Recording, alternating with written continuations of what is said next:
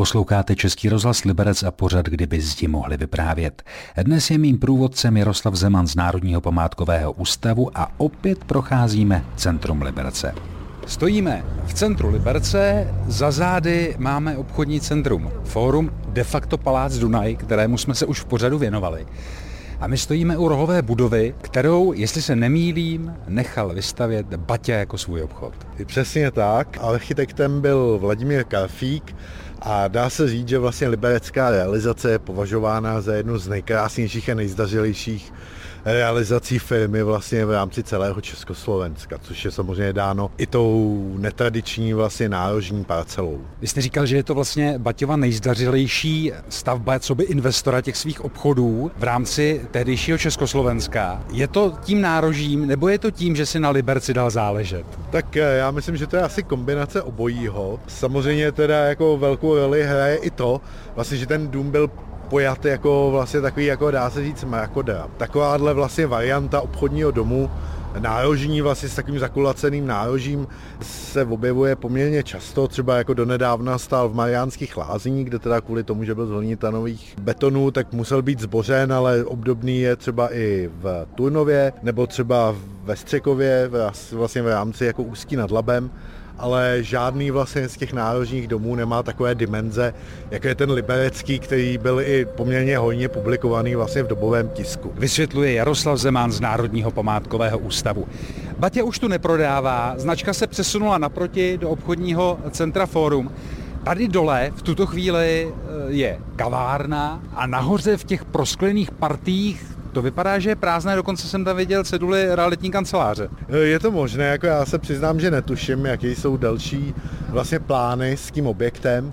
Nicméně teda vlastně spodní partie je využívaná dneska pro takové bistro s kavárnou a nahoře předpokládám, protože přece jenom byl to, bylo to koncipováno ten prostor jako obchodní dům, takže ta adaptace na byty není úplně asi snadná, takže předpokládám, že tam budou nějaké kanceláře a teprve asi v těch posledních podlažích tam i historicky vlastně nějaké jako bytové jednotky byly, tak předpokládám, že tam možná vznikne nějaké bydlení.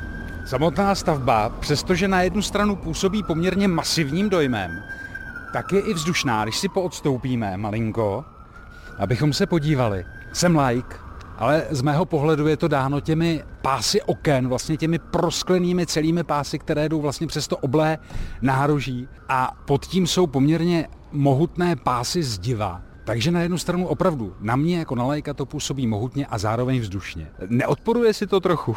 No neodporuje, je to vlastně takový ten typický příklad opravdu takové té zdařilé funkcionalistické stavby, kde vlastně byl velký důraz kladen na to, aby jako světlo se výrazně uplatňovalo v interiérech tak proto ta pásová okna, samozřejmě ta dnešní podoba už je trošičku jiná, než byla původně, protože vlastně v době vzniku toho objektu tak se neřešily třeba takové věci jako jaká energetická náročnost staveb a tak dále takže původně ty okna vlastně nebyly takhle jako ustoupená, ale byla v líci fasády a opravdu vlastně to zdivo bylo velmi slabé. V dnešním vydání pořadu, kdyby zdi mohli vyprávět, obdivuji spolu s Jaroslavem Zemanem z Národního památkového ústavu bývalý Baťův dům na rohu Moskevské ulice v centru Liberce. A snahou bude podívat se také dovnitř. Tak nevím, jestli se vydat dovnitř do toho vedlejšího vchodu, který vypadá trochu privátně, nebo do kavárny. Zkusíme to. Mhm, tak dovnitř se nedostaneme do toho privátního vchodu a že bychom se podívali do kavárny. Ta kavárna si prošla uvnitř poměrně slušnou úpravou. Pojďme takhle za roh zatím. Dovnitř jsme se nedostali. Jaké emoce vlastně budila stavba v době svého vzniku, kdy vlastně byla dokončena?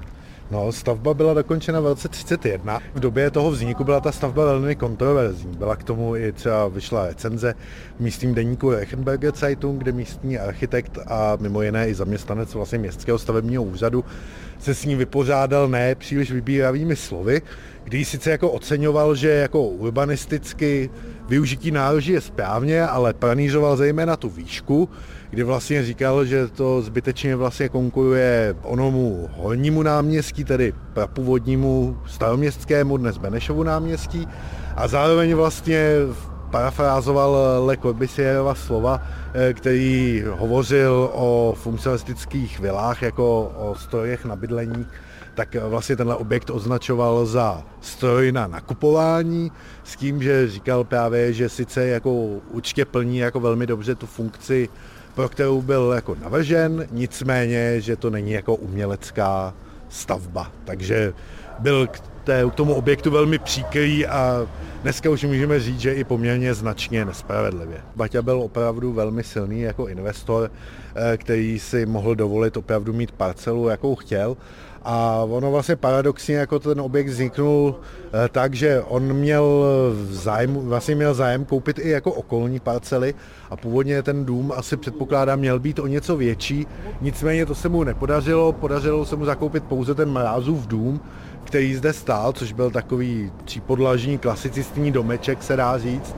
Takže díky tomu vlastně byl nucen právě vyhnat tu stavbu nahoru, udělat z ní ten umyslný liberecký mrakodrap, čímž vlastně částečně navázal i na palác Dunaj a zároveň vlastně definoval do jisté míry vlastně výškovou úroveň náměstí, na kterou pak později reagoval i protější nebo nedaleký palác Nisa. Vy jste zmiňoval, že to je dům vystavěný pro nákupní účely, ale pokud se podívám úplně, úplně nahoru, tam ten prostor je menší a spíš působí zvenku jako bytové jednotky kanceláře. Pravda, my se nemůžeme dostat do domu. Je to tak? Mám z toho ten správný pocit, že nahoře třeba byly byty kanceláře a opravdu ta patra, kolik to vůbec je pater? 4-5 byly obchodní?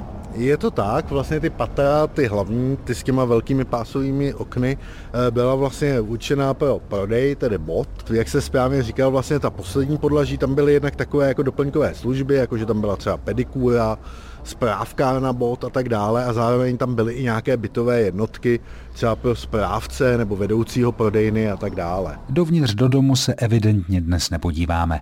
To nám ale nemůže zabránit v dalším obhlížení jedné ze zdařilých funkcionalistických staveb Liberce. A ptát se budu na to, jak moc se zachoval původní ráz obchodního domu. Přeci jenom, od jeho stavby uplynulo bezmála 100 let. Jaroslav Zeman z Národního památkového ústavu je mi dnes průvodcem v pořadu, kdyby zdi mohli vyprávět českého rozhlasu Liberec. Stále stojíme v centru Liberce u bývalého Baťova obchodního domu. Ten má za sebou bezmála 100 let existence. Kolik se zachovalo z původního Baťova obchodu? Jak šel čas? Došlo na nějaké změny, které, řekněme, tu stavbu změnily více či méně?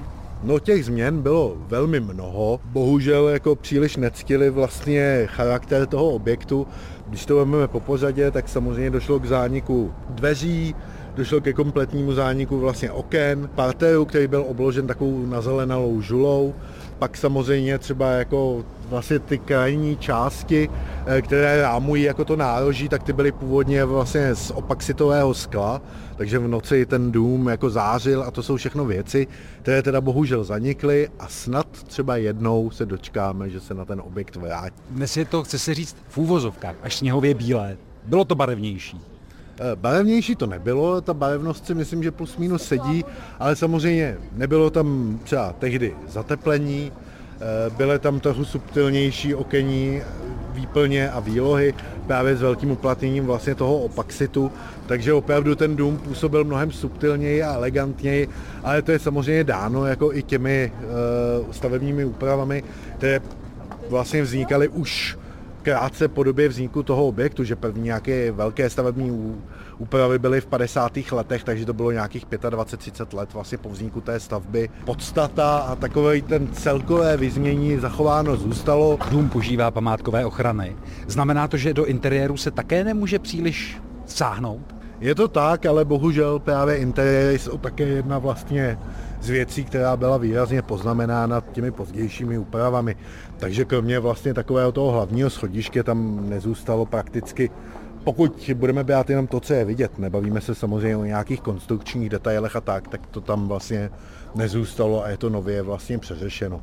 Byť v případě té kavárny si myslím, že poměrně s vkusem.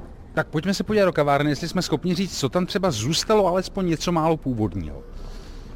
Ty sloupy jsou původní. Jsou teda jako nově jako pojednaný.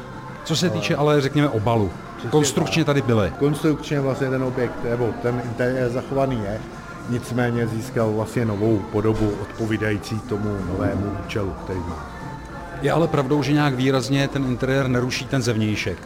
Je to tak, bylo to vlastně pod dozorem kolegyně, v jejíž gesci vlastně tohle část památkové zóny a přímo tahle kulturní památka je, takže samozřejmě se snažila uh, i ve spolupráci s těmi vlastníky, aby ten výsledek byl pokud možno co nejvkusnější a nejvíce odpovídající vlastně charakteru toho objektu.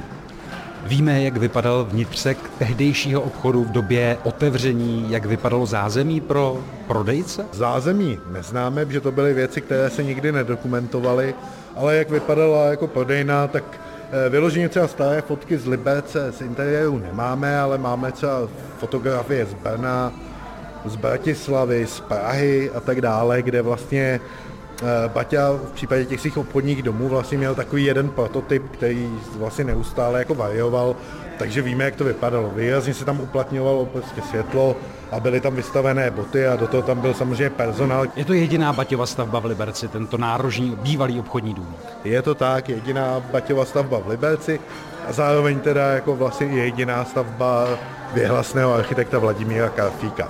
Vladimír Karfík, co má ještě na svědomí z těch svých, řekněme, velkých staveb? Tak určitě třeba mimo jiné i obchodní dům firmy třeba v Amsterdamu a pak celou řadu realizací třeba ve Zlíně, kde mimochodem od něj je ta proslulá 21, vlastně ten Baťův mrakodráp. Příště se posuneme doslova jen o několik metrů a navštívíme další z legendárních obchodních domů první republiky. Naslyšenou za týden u pořadu, kdyby zdi mohli vyprávět, se těší Tomáš Mařas. Český rozhlas Liberec, rádio vašeho kraje.